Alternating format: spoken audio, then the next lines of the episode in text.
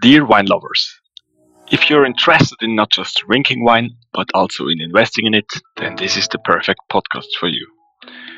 Together with our guests, we will go into the depth of this upcoming and fast growing asset class. Every couple of weeks, we will discuss a specific topic so you get interesting insights about how, where, and why to buy wine.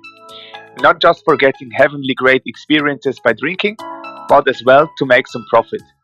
We are your hosts, Jerome Huber and Remo Di Marco. Enjoy the episode. We are happy to be back with our fourth episode. Today we have our friend Andy Schnyder with us. He is a research specialist working for an investment boutique focusing on small and mid caps based in Switzerland. Due to his analytical skills, wine drinking and rating seems to be made for him. With over 3000 tasting notes, he knows how to assess the quality of wines. Together, we will find out how helpful analytical mindset can be for investing in wine. Andy, welcome to our fourth episode. Let us know how you fell into the wine barrel. Hi guys. So I came in contact with wine at a very young age, uh, probably at three or four years old already because I grew up in a wine growing region in, in the southern part of Switzerland, and like all or many families, we had some vineyards at, at that point. And so I was with my grandfather and great grandfather. I uh, spent some time in the vineyards, and especially during harvest. So the wine culture is deeply engraved in the region I'm coming from, and from a very young age, you get to taste some wines on holidays or other special occasions. But that's far away from the fine wine world. It's more about simple wines, and you usually drink the wines you produce at home or with your own vineyards. And then fine wine came later when I moved to Zurich and met a few special people. It's always about people. One was my uncle, who is an avid wine collector for a few decades already, and he showed me some really special bottles I didn't really comprehend at that time. And then others were co-worker, which became friends, and they showed me great restaurants and great food, and with that also usually comes great wine. So it was a mix of a little bit of family history and then some wine friends. And at some point, you start collecting wine. And that happened for me roughly a decade ago. Yeah, very nice. Thank you very much. And now we know that you have over 3,000 tasting notes. You did a lot of also vertical tastings and you have a deep knowledge about different vintages, different chateaus and producers.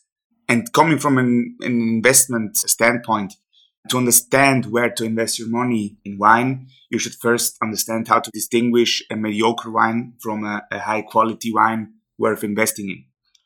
What makes the difference in your opinion?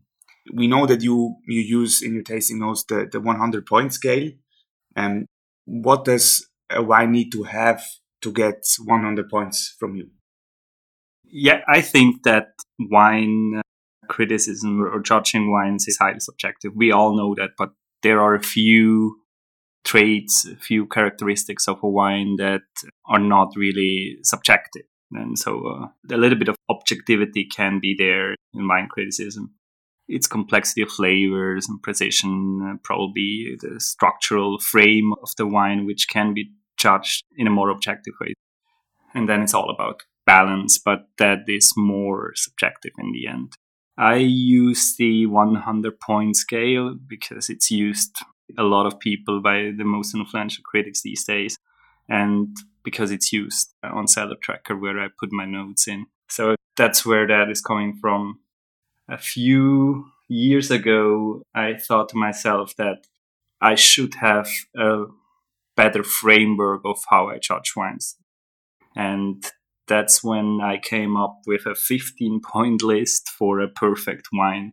And I will go through that list with you. So for me, the nose has to be expressive, the palate has to be expressive, the finish has to be expressive.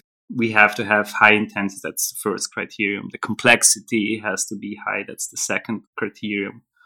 Then uh, precision has to be high. So you, you have to be able to sense, to taste the different aromas with a lot of precision. And then the purity, the freshness, the ripeness has to be on the right level.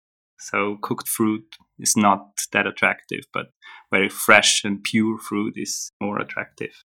Another trait would be the ever evolving and changing aroma profile. Wines which have that are by definition much more interesting because you sense and taste different aromas.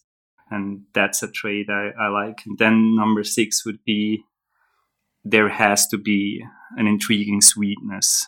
I like sweetness in wines and I want them to be sweet, but not too sweet. The sweetness has to be balanced by all the other aromas.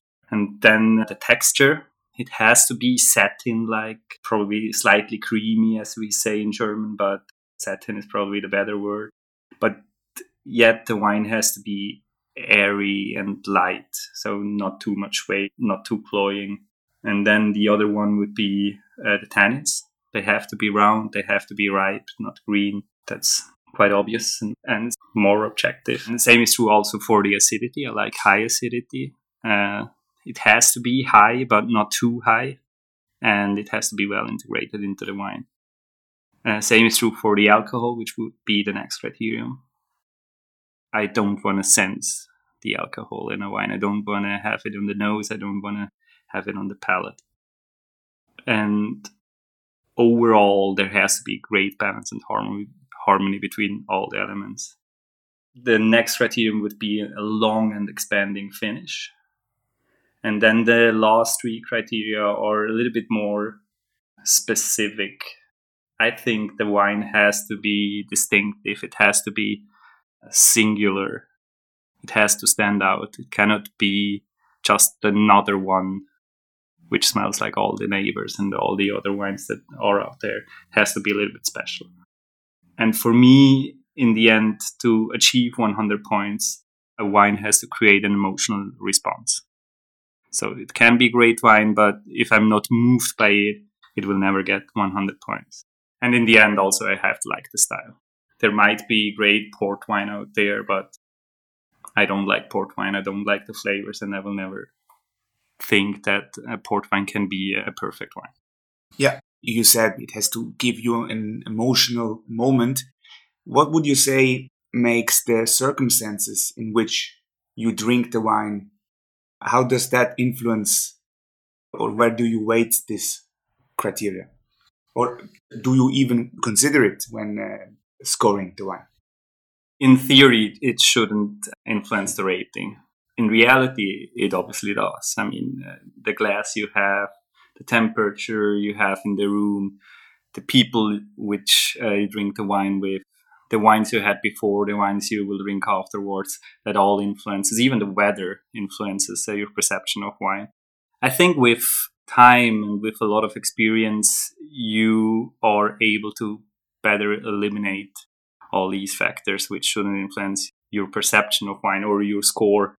But uh, lucky for me, I'm not a critic. I do the ratings for me and myself. So I don't really care if my ratings are influenced by some of these factors because I do them for me and for nobody else.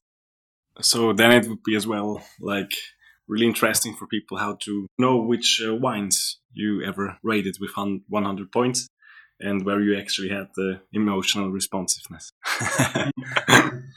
are they actually some? What is your what are your favorites actually?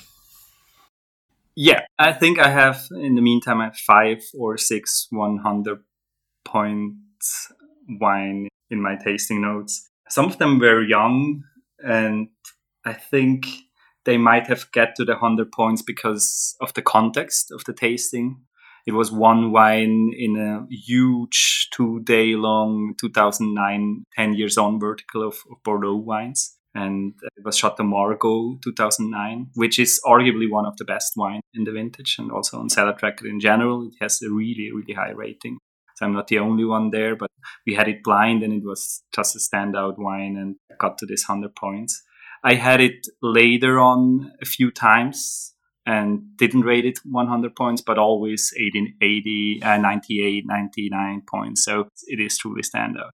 And the second one like that was Muto Rocha 2010 in the same horizontal, vintage horizontal a year later. Uh, same reasons here. It is a great wine, but probably on that day it was only a 100 point wine because it was so much better than all the other wines we had today. And then some more special wines, some unicorns. Valentini, Montepulciano d'Abruzzo 2000, uh, just recently. An amazing wine. I never had it before, and I never had a red one of that producer before, and and we had it blind, and it was just truly outstanding in every way. Rioja from 1964, CVNE, really amazing, and then Amorache from Domaine de la Romanée-Conti, 2015. So an eclectic mix of wines. That's interesting. I mean, I think Raymond and me, we rarely gave 100 points. So we should drink more to, to get there. And I think you, or we were discussing it before as well, you truly follow the, the wine critics as well by taste, right? So you have specific journalists you go after because you like how they assess the wine and how they rate it.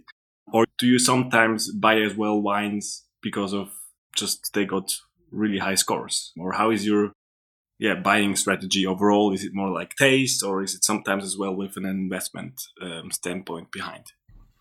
So I don't buy uh, for investment. At least that's what I tell myself. In reality, it is probably like this: that if you think that you have a great deal in front of you that this wine is completely undervalued, you are inclined to buy it a little bit more than you wouldn't be otherwise. And you probably buy a few more bottles than you would otherwise.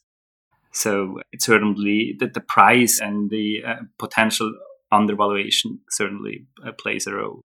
In the beginning, when I started collecting wines, it was a little bit different because I didn't have a clue about anything, but I just wanted to start collecting. And so I followed a lot of wine critics and tried to find out the wines that are generally well perceived and probably have value appreciation potential.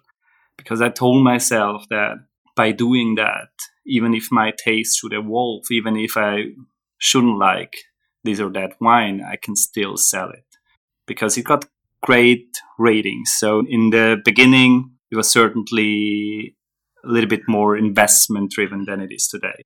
And today I'm even listening a little bit less to the critics than I did before, if at all, because I know what I like. I know the, for example, in Bordeaux, I know the chateaus I like and those I don't really like. And uh, I buy those. But I think that's a normal journey for every collector. If I understand correctly, you are saying that critic ratings influence the price of the wine to what extent is that correct? And are there critics who are more influential to the prices? Yeah, I mean, we all know the influence Robert Parker had on prices, especially when he handed out a perfect score for a wine. That is no longer the case these days. So there is no other critic which has the same sway over the market as Robert Parker did in his heydays. One reason is that there are many more high quality wines out there. The quality improved in general over the past two, three decades, and quite tremendously so. And there are just many, many more great wines out there these days. Hence, there are many more great wines with high scores out there. And there are much more critics than there were before giving out high scores. So there was a little bit of an inflation in scores, even though I think it's it's it's well deserved because the quality truly improved over the past 20 years with many wines. In my opinion, the scores still influence the prices today. We've seen this many times, and um, I can give some examples. I think Neal Martin was for quite some time, or probably for some still is, the heir apparent of Robert Parker, especially for Bordeaux. And I remember when he gave the Palmer 2018 perfect 100 points in the bottle, the, the share price jumped 20 or 30% in a matter of days. So that still happens. I think with Parker in the heydays, it would have probably doubled or even more. But uh, Neal Martin still has some sway, especially in Bordeaux. And then Galloni in Piedmont and also Champagne and also probably Napa Valley. He influences prices a little bit. Above all, I still think that uh, the Wine Advocate, so Parker's team, influences score the most these days. Even though the single critic is probably not as well regarded as Parker or as Neal Martin or Antonio Galloni. But because they are Parker, because they are at the Wine Advocate, they still move the market. And primus inter pares here is clearly William Kelley. So, in just a matter of a few short years, is now for me the best critic for Burgundy, certainly the one with the most uh, sway on the market. Same is true for Champagne. I mean, it was him that gave out perfect scores for Ulysse Collin or Egly-Ouriet or Selosse, which were all well regarded before in the community, but after he gave out perfect scores, prices just doubled and tripled and quadrupled. And same same is by the way also true for Burgundy. Think Hubert Lamy, where he handed out perfect score for one white wine, and then this white wine and all back vintages of the white wine, I think tripled or quadrupled. And he is now also covering Bordeaux. And I would bet that in a few years' time, not right now, but in a few years' time, he will be the most influential Bordeaux critic. I think I would predict that he will be the critic with the most influence on prices on the market as a whole since Parker, much more than everybody else. So yes, there is like the the influences of the ratings for the prices, depending on who is actually rating the wine. And yes, we, we followed William Kelley, for example, as well. He's doing good work and like try as well to give a lot uh, knowledge behind how they produce. And he's often like posting a lot how to, how everything is done. And yeah, we appreciate him but I think what's yeah. if I can say something to that, I think what makes him very special is not only his very analytical approach and trying to give all the context around the wines and, and the winemakers and also his tasting approach, but he has a clear style preference. So two factors: a, he has a clear style preference. Many many critics, in my opinion, are too style agnostic. They judge the wine for what the wine is and uh, try to be objective about the wine, even though the consumer isn't style agnostic. Most consumer they have a, a preference. They either like big and ripe wines or they like elegant creatures. And William Kelley has a clear style preference for these more elegant wines. And he's not afraid to tell us that through his course and in his notes. And same is true, or uh, second reason is that he's not afraid of anybody in the industry. So he doesn't look at hierarchies or labels and is afraid to tell when something is not good. Think about him scoring many Premier Crus or even Village wines in, in Burgundy higher than many Grand Crus.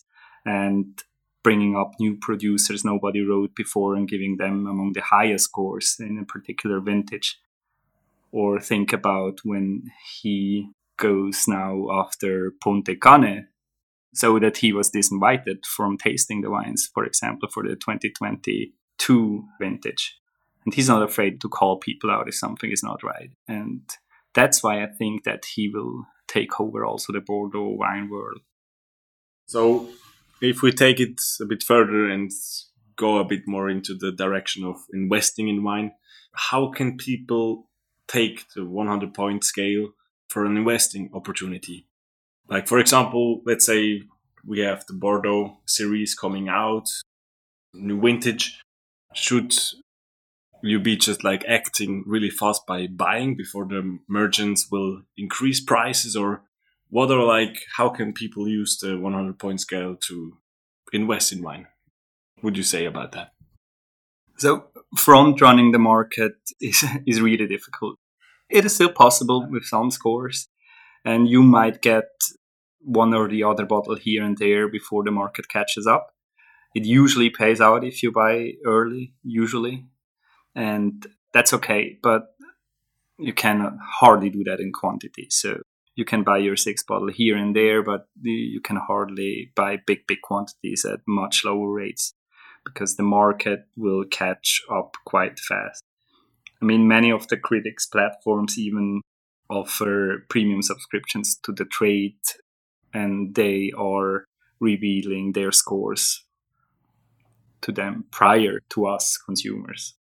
So the trade might know a day or two earlier that uh, this and that wine will get a perfect score. So it's really hard to front run the market. But I still think that, especially in Bordeaux, but also same is true for Champagne, I would say, but also some other regions, not Burgundy, but in the other regions, it's critic scores are, are still quite valuable. If there is one particular critic that would influence the market, you could just follow him. So, like everybody did with Parker for many, many years. But as there isn't, I always looked, especially in the early days, I always looked at the average critic score. And it turns out that the average critic score is quite accurate of what the average market participant is thinking about a particular wine that might not be that relevant for you because you don't like the style or you don't like the vintage, but it tells you what the market likes. If 16 critics agree that the best wine is wine XYZ, likelihood is high that afterwards in the market, after five and 10 years, this will be one of the top wines of the vintage. So critics certainly help here if you want to invest in wine, in my opinion. Yeah, and so you were once sharing with us, coming back to the average uh, critic score, an interesting Excel sheet you did as an analyst, where you did at the end a so-called buying score of the recent Bordeaux vintage. And what was interesting, or what we did not understand on the first sight, was how this buying score was made, or what was the formula behind it. So now we were eager to find out how you did the, the buying score, which was actually, in our opinion, quite accurate looking back now. So, yeah. Yeah, preparing for this conversation, I looked at the performance too, and I was quite surprised. I have to say that uh, it really turned out to be great if you would have bought wine from an investment perspective. I even looked up some numbers. I think it was yeah top ten average score just from the different critics for the 2016 vintage had a 38 performance in some Primeur. And the top 10 buying score had an average performance of 46%, so an 8% outperformance. And when I look at Liv-Ex data, the the average 2016 uh, is up these days around 10 to 15% only. So the, the model might have worked. I did the model for myself because I didn't really knew Bordeaux back then in 2015 and 16, or, or not to the extent I, I know these days. So I thought, and, and I didn't know the critics either. I didn't have a clear preference for one or the, or the other critic. And so I compiled a list of, I think, 15 or 16 critics, and I calculated the average score they gave to a particular wine. And then I said, okay, but this critic is not that relevant. I don't really care about what James Suckling says. So I did a weighted average score where I weighted the different scores of the different critics. So I had a second metric, the, the weighted average score. And then I thought, okay, but if I want to have some kind of security, if I don't like the wine, that I can sell it, uh, I will also have to look at some other factors. And I thought, okay, then I have to do a score where I can also factor in some other factors, which is number of maximum perfect scores because a perfect scores usually they sell well. So, and I did that. But then I thought, okay, a perfect score from the Wine Advocate is more valuable than a perfect score from, again, James Suckling. So I did a weighted approach there too and brought it into the tasting and uh, into the score. And then I thought, okay, maybe the critics aren't always right about their particular score level or everybody's score level could be different. For one person, perfect 100 points wine can never be reached. For one person, it can only be reached once. And for some, it's a plateau that can be reached many times. But as that said, what's really interesting about the critics and their judgment about a particular vintage is what's their top 10 wines because that you can compare from critic to critic and so i gave extra points for top 10 positions for every critic. And then also price of course. Price is a factor. I also put through a formula. I tried to look up the formula. I couldn't really understand it if, when i looked at it this week. It's a long time ago. But if the price goes above a certain level, it gets negative points and so on and so on. But so I tried to bring in a few more factors into that. And yeah, I mean, in hindsight, it worked quite well. But if I would do something like that today, I would probably add some other factors like historical performance, price development over the past few years, some premier, because if a winery continues to increase prices every day, usually that also increases back vintages. And um, cellar tracker, track record of certain wines. So if, if, if the market likes the wines or not, I would add a few more things. And yeah, but you can play around with that. And also alcohol degree. I don't like too much alcohol. So if a wine goes above 14.5% in Bordeaux, I would hand out negative points, which would influence the score negatively.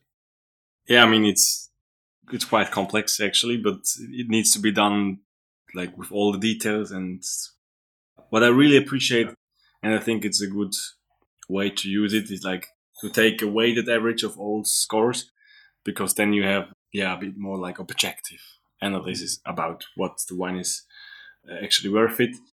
You were as well. I saw the the sheet. I'm preparing for the podcast, and you were as well doing an expectation of the price rise yeah, how much the wine will increase in. No, you didn't. No.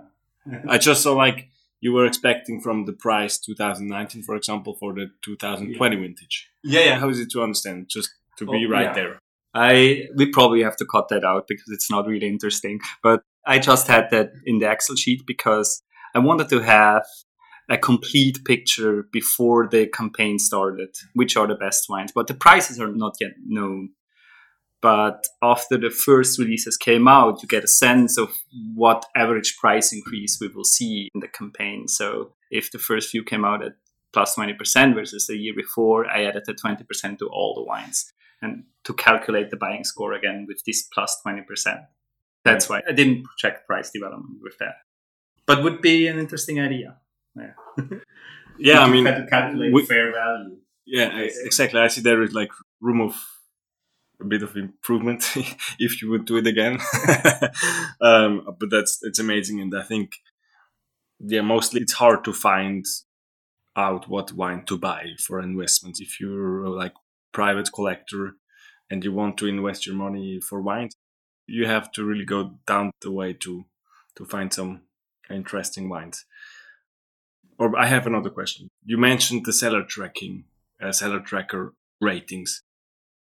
You sometimes look back because like it's really accurate how they rating wines now these days. Because sometimes Robert Parker or other critics are rating the wine just once or twice or maybe three times but they are sometimes like ratings a bit older actually so would it be interesting to take more into account the, the ratings from Cellar tracker because it's as well many people and often Cellar tracker the people there are quite enthusiastic, so it could be as well a interesting um, information there. No, I definitely think so. Many people always say it doesn't really interest me what others say about the wine. I have to know them. I have to know their taste, and that's true. That's true. If you have a good friend or might be a wine critic and you trust his judgment and taste and you know that you have the same taste you should follow him and not an average rating because yeah it's an average so many different opinion and it averages out but if you look from an investment perspective the average rating of the market certainly is more interesting than a particular voice which, which might be less accurate. And when you look at the most highly rated wines on Cellar Tracker, it's the highly rated wines that have the best performance. Think about 9089 Bordeaux. When you look up the highly rated wines there, it's clearly the wines that cost a fortune these days. I think Haut-Brion and Mouton Rothschild came out at the same price at that point, or not much different, probably around 30 bucks. And Haut-Brion these days is probably the highest rated Bordeaux ever, I think, on Cellar Tracker. If you take out wines with less than 10 ratings or so, and cost 2000 bucks, and Mouton Rothschild hasn't had such good ratings and could probably cost 450 500 bucks. So there's a clear difference. Also when you go and look back to 2009 margaux is on top and and certainly had a better performance than some of the other first growth that year.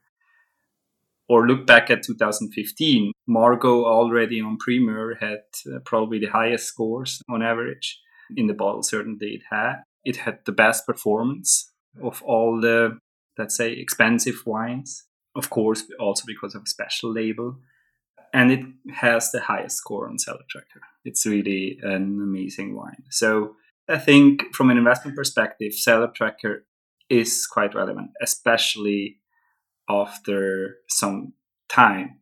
You can predict which wine the market will like the most after some years, but that's why I said before if I would do a model for investing, I would probably look at, at Cellar Tracker scores too about how these wines have done in the past vintages, because that might be an indicator. Yeah, really interesting. And I mean, over 40% uh, performance with, with your sheets without even wanting to do an investment sheet is quite impressive. Um, I have to admit now maybe we got a little uh, change of subject but as we know we have uh, a broad and deep knowledge about uh, especially the, the, bordeaux region and also as we said before in vertical tastings and, and vintages. So our question would be what do you think about bordeaux in general and also like the, the most traded and most cheered vintages like 2009 2010 do you have maybe there's some vintages which are undervalued? What do you think about that? So, Bordeaux in general isn't probably as hot these days as it was in the past. Everybody's talking about Burgundy, and price escalation in Burgundy is much more pronounced than it is in Bordeaux. But I think people often forget that it's all about supply and demand in the end. And the demand side for Bordeaux is still there, I think. Probably not for the chateau number 150 to 1000 and everything beyond that. But for the top 100 chateaus, the demand is still there. What happened and what changed in the past 30 years is that China alone probably brought four, three, four hundred million people to the middle class. The number of millionaires in the world probably is 30 times higher today than it was before. And the number of bottles you can produce in a particular vineyard or region hasn't changed at all. And to the contrary, it usually has gone down because people focus more on quality. And I once saw a statistic all Burgundy, red Burgundy Grand Cru uh, vineyards produce around 1.6 million bottles only. And that compares just to the production of a few Pauillac heavyweights. Mouton, Lafite, Latour, Pichon Comtesse, Pichon and Lange produced together 1.6 million bottles.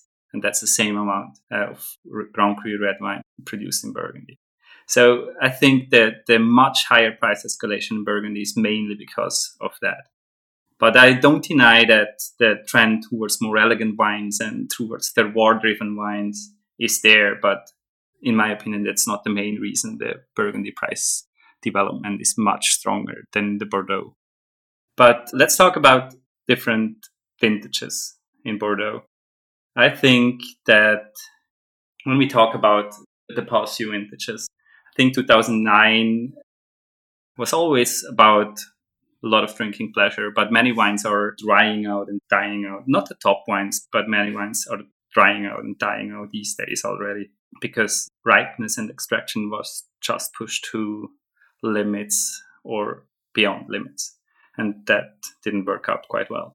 Same is a little bit true for 2010, but 2010 is fresher and has a lighter feel because it has a higher acidity and the fruit is a little bit less ripe or seems less ripe because of that.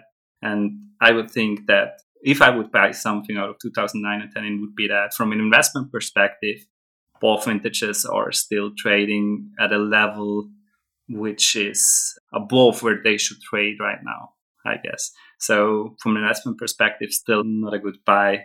And prices came down since en Primeur, so you haven't earned any money with that.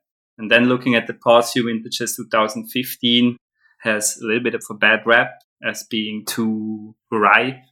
I didn't think so when I tasted them, and I tasted them many times. It didn't feel too ripe for me especially compared to 2009 and also 2010. When I look at the price development, they are trading on the level of the 2016s right now. And so they are probably not outperforming from now on. They are will get better and better, and with that, prices will increase. With age, prices will increase a little bit, but I don't see the outperformance. They, they already made the outperformance.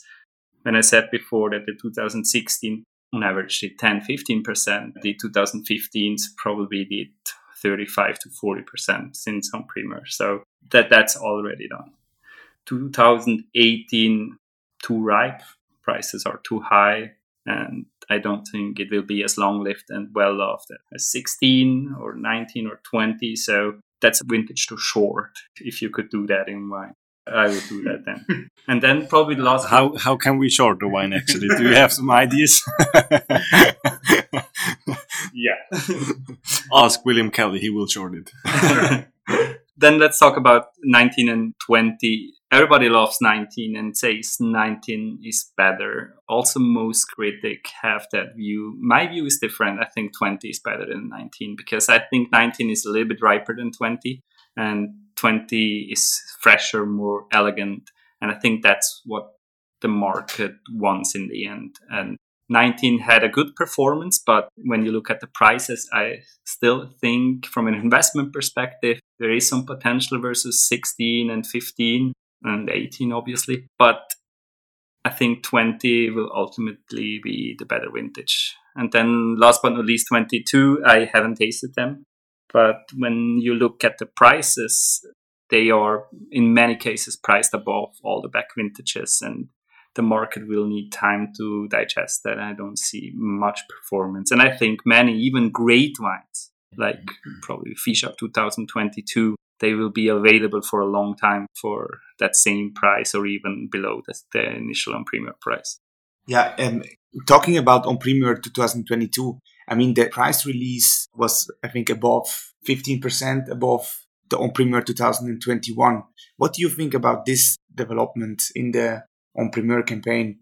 Um, that the producers are just raising the prices, uh, even in a circumstance, overall economic circumstance, which is not really great at this moment. I mean, we see it uh, critically, but yeah. I mean, the economic environment doesn't seem that great, but it's actually quite great. I mean, we have record low unemployment in the US and in Europe, so it's not that bad. We have inflation, yes, and some people are suffering because of that, especially lower incomes. The wine buyers, the Bordeaux en Primeur buyers, they're not suffering. They have still quite a great time. Still a party going on.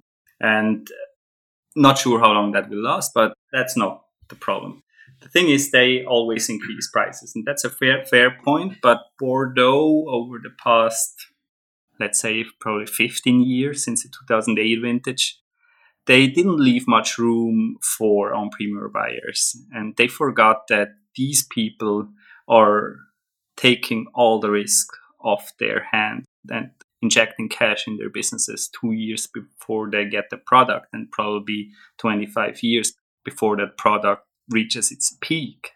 So you have to give the consumer something in return. And that in the past was usually a good price. But when you look back, the performance for the wines you bought on a Premier is usually not that good. I mean, the 16s you could buy, I think, four years later, even though it's a great vintage and got great scores and people like it. I like it a lot. and you could buy the same wines for the same price or even 10 bucks less uh, two and three and four years later. Not much price performance going on there.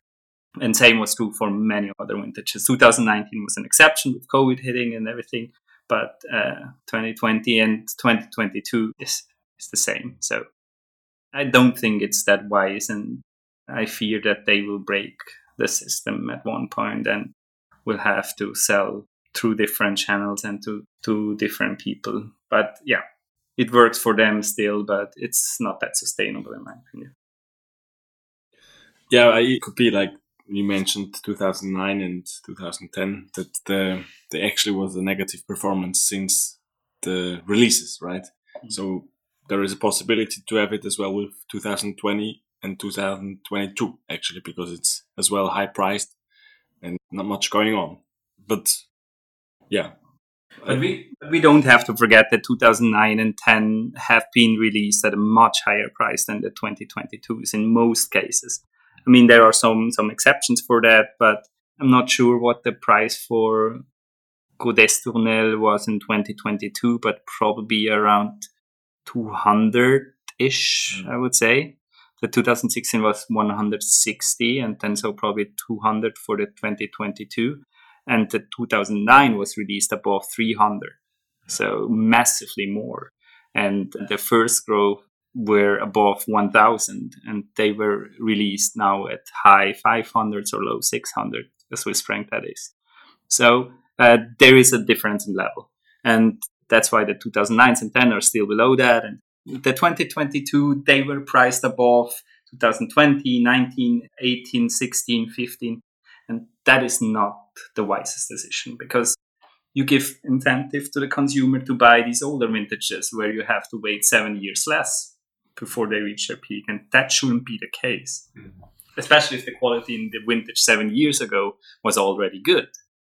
So is this like an as well an investment opportunity actually to buy all the vintages if you see new vintages are released with higher prices? Do you think so, or is it more a risk then to that?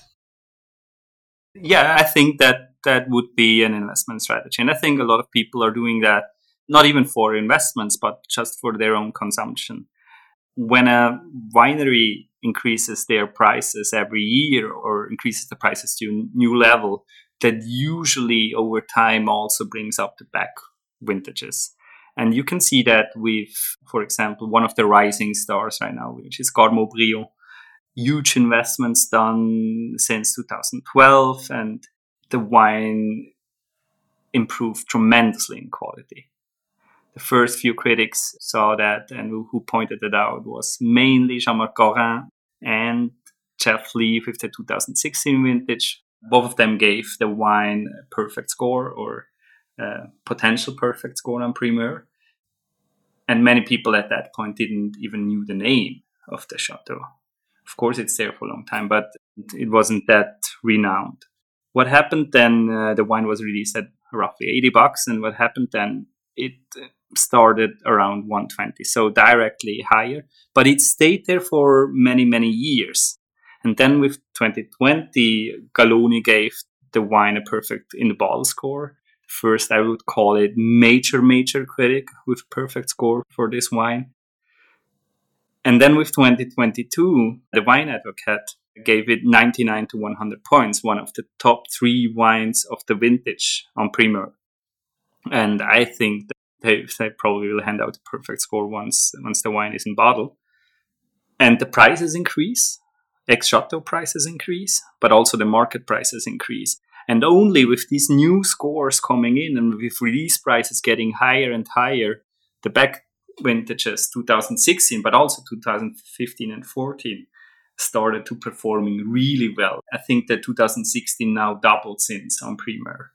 But I think two or three years after the en Primeur, it was still uh, roughly the same 120 bucks, which is above release, but same price as on day one during the campaign. And only with the next vintages coming in high and with prices increasing and increasing, uh, also these back vintages perform. So it might be a good strategy to look at back vintages. One opportunity probably Chateau Figeac, gets a great score for the 2022, uh, is promoted to Grand Cru Classe A. I don't know who gives a shit about these classifications these days, but they obviously do, and they increase price tremendously. I mean, it came out at 320 Swiss francs or something like that. The 2015 was 135 bucks, so it's times 2.5. And the 2015 got uh, several hundred points, several perfect scores, 16 as well, and also 18 got really high scores, 19 got high scores, the 20 got recently perfect score from William Kelley. So there are many vintages out there which are considerably cheaper than this 320 2022 release. So buying these old uh, releases certainly makes sense. And by the way, I think Figeac is one of the best chateaus these days on the right bank and worth buying. I don't think particularly that 320 is completely overvalued versus its quality. It will grow into that. But with so much stock out there for 2015 to 2020, the release price was just bonkers. If you're like looking into the future and discussing about buying all the vintages, because like they're already a bit evolved and you have like aroma profile there, would it be a risk like for Bordeaux in like say 10, 20 or 30 years with the climate change that if you take it from an investment strategy to buy now a lot because the ripeness will be just too much or you have anything to say about that? Because mm. now you can just buy all the vintages like from 2015 to 2022 seems to be great there and maybe in 20 years they, they struggle to produce fresh wines with nice acidity. Yeah i mean that's a fair point. And after i bought the 2016 vintage or during the 2016 en Primeur campaign, I thought to myself, I have to buy a little bit more than I should. You always do that as a wine collector, but I thought I should buy extra, extra more uh, today because it's probably the last fresh vintage we will see for a long time. So I had the same exact, exact same feeling. The thing is, when you look at the wines uh, produced in 2020 or also 2022, which 2022 we all know it was a really really hot summer, the wineries are adapting fast really, really fast. They use technology and new techniques to adapt to the heat. And I heard about, I think it was Carmes Haut-Brion and Cheval Blanc, which used sunscreen on their grapes during summer. Sunscreen. Not the sunscreen we use, but some kind of sunscreen to protect the grapes from becoming too ripe too fast. And uh, there are many other techniques. We can uh, see that with Carmes Haut-Brion they are produced in directly next to Haut-Brion and Mission Haut-Brion. But they try to bring the alcohol down. They, they try to bring the ripeness down. Haut-Brion 2022 was 15% of alcohol. And Carmes Haut-Brion just next door was 13.3, 13.4, something like that. So a huge difference. You can do a lot with technology and uh, vineyard and winemaking choices. And that's why I think, and also they always also say that also the wines itself in the vineyards, they adapt to climate change. Yeah. So I don't think that 2016 will have been the last fresh vintage and I'm not sure if you should buy because of that. So if we have like some people to, to listen and want to buy some specific wines, for investment perspective or just to gain some money over time. Do you have something in mind? We heard a lot about like um, uh, Haut-Brion, Figeac as well. Do you have some rising stars in mind? We should put there a disclaimer. We don't buy it because of that, but I do. just to give people some possibility to buy good stuff. Yes, I mean Carmes Haut-Brion or Figeac are hardly uh, surprises. And so is the next name that comes to mind, and that is Canon. Back in 2015, they got great uh, ratings for the first time, and the market started to look at it. And it's all because, like with Figeac, like with Carmes Haut-Brion, it's all because of huge investments done in the years and probably decades earlier, but especially in the years before that For me, Canon is today the most floral and Pinot S most elegant right bank wine out there with this special texture. I just really love it. And I still think, even though it doesn't sell anymore at 80, 85 bucks like the 2015 vintage, which nowadays trades at 250, also almost triple. But at 150, like the 2022, it's still completely undervalued, in my opinion. I really like Canon and would still buy it. And then we talked about Carmes and Figeac. I also think uh, Vieux Chateau Certan, when you look at how the wine got scored by the critics and also how it is performing on Cellar Tracker, so in the market, it's among the top 10 wines in Bordeaux over the past few years. It's better than Petrus. And price increases reflect that. So it's no longer cheap. It's quite expensive these days. But I still think that they are heading up to the five, six, seven hundred bucks where Cheval Blanc trades, and Ausone are, are trading.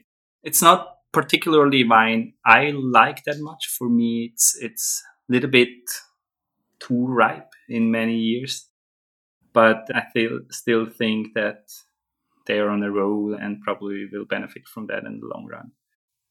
And then some other names which come to mind are Rauzan-Ségla, also owned by the same people as Chateau and, and they are investing also heavily there. And it's also a really elegant wine. Um, doesn't have the same great terroir. Calon Ségur comes to mind. A little bit too ripe for me, but uh, they are on an upward trajectory. Lalande had very difficult years between 1990 and 2009, I would say. But nowadays, it's among the very best wines gets more expensive every year, but still has some potential, I think. And then there are also some that are probably overvalued. Which are? yeah, that's it's always difficult to say, but everything that is too ripe these days is an in fashion. And I think when for anybody who had bought Chateau Pavie over the past 15 years, you probably didn't have a good return uh, because the market doesn't really like it that much. So, I mean, I'm not telling any secrets here. Look at the performance of Chateauneuf du Pape. I mean, there is no performance in Chateauneuf du Pape. So, even though there are great wines, but it's not the style that is in fashion these days, and, and the market uh, doesn't like it that much. There are other wines like that, like Pépi Fougère, which is rather Napa-esque in, in in his style, so that is not performing as well too. And then then probably some predictions here.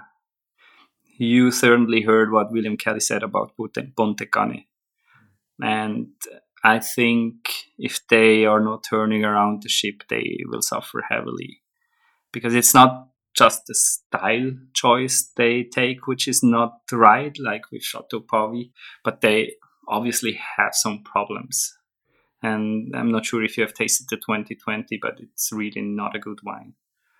And one other thing I mentioned before, this could also be a kind of a bold prediction, but when you look at Haut-Brion and Mission Haut-Brion, they are so ripe and especially alcoholic these days that I doubt that they will match the performance of the other first group. And if they are not changing anything, I think they won't be good performers from now on.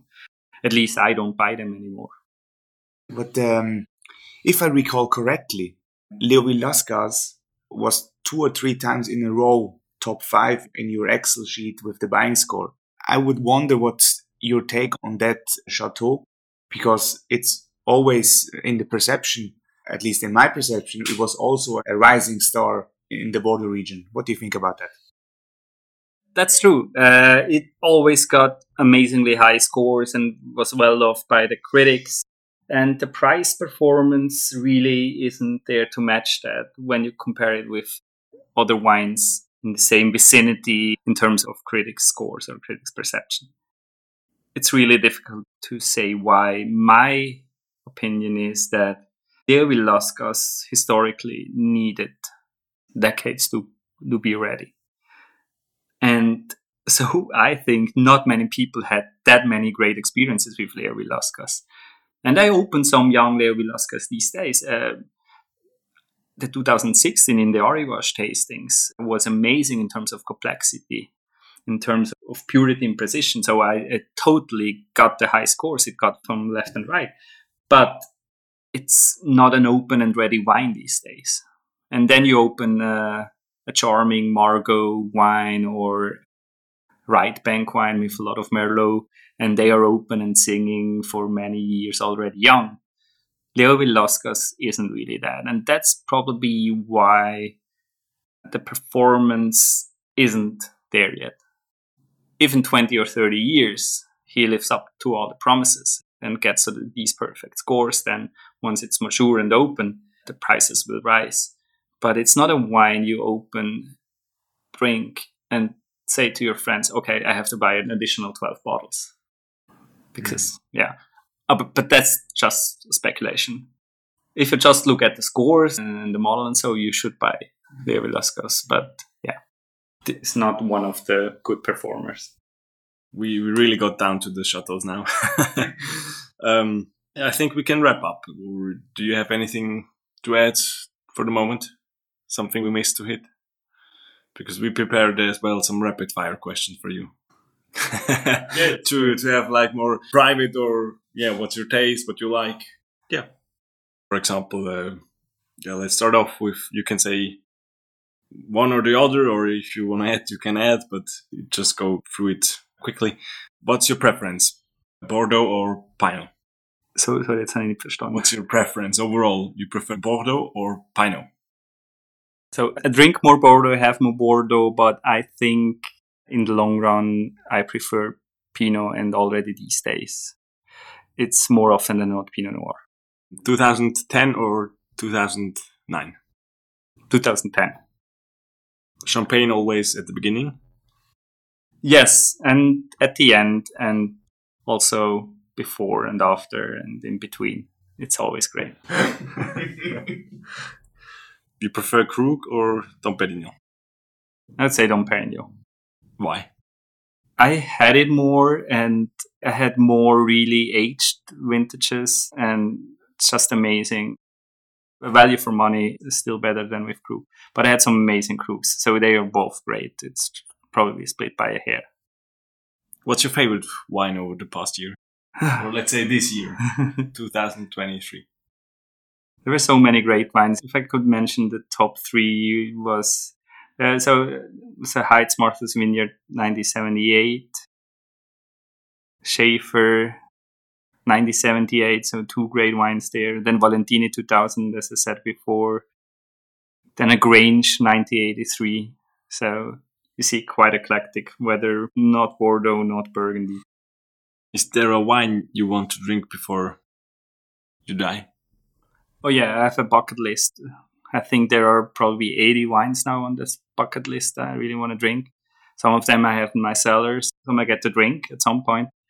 Uh, number one on list is the 1961 Hermitage La Chapelle. So uh, I think we are at the end of uh, the fourth episode. Andy, thank you very, very much for being our guest in this episode and giving so many insights about vintages, uh, chateaus, and investment advices without being real investment advices. So yeah, thank you very much. Yeah, that's it. Thank you guys. Thank you. If you liked our episode, please like, rate, and share our podcast with people who love to drink and buy wine. Your hosts, Sharon Huber and Remo Di Marco, welcome you soon to the next episode of the Wine Investment Podcast. And as always, you better buy wine because you can't drink stocks.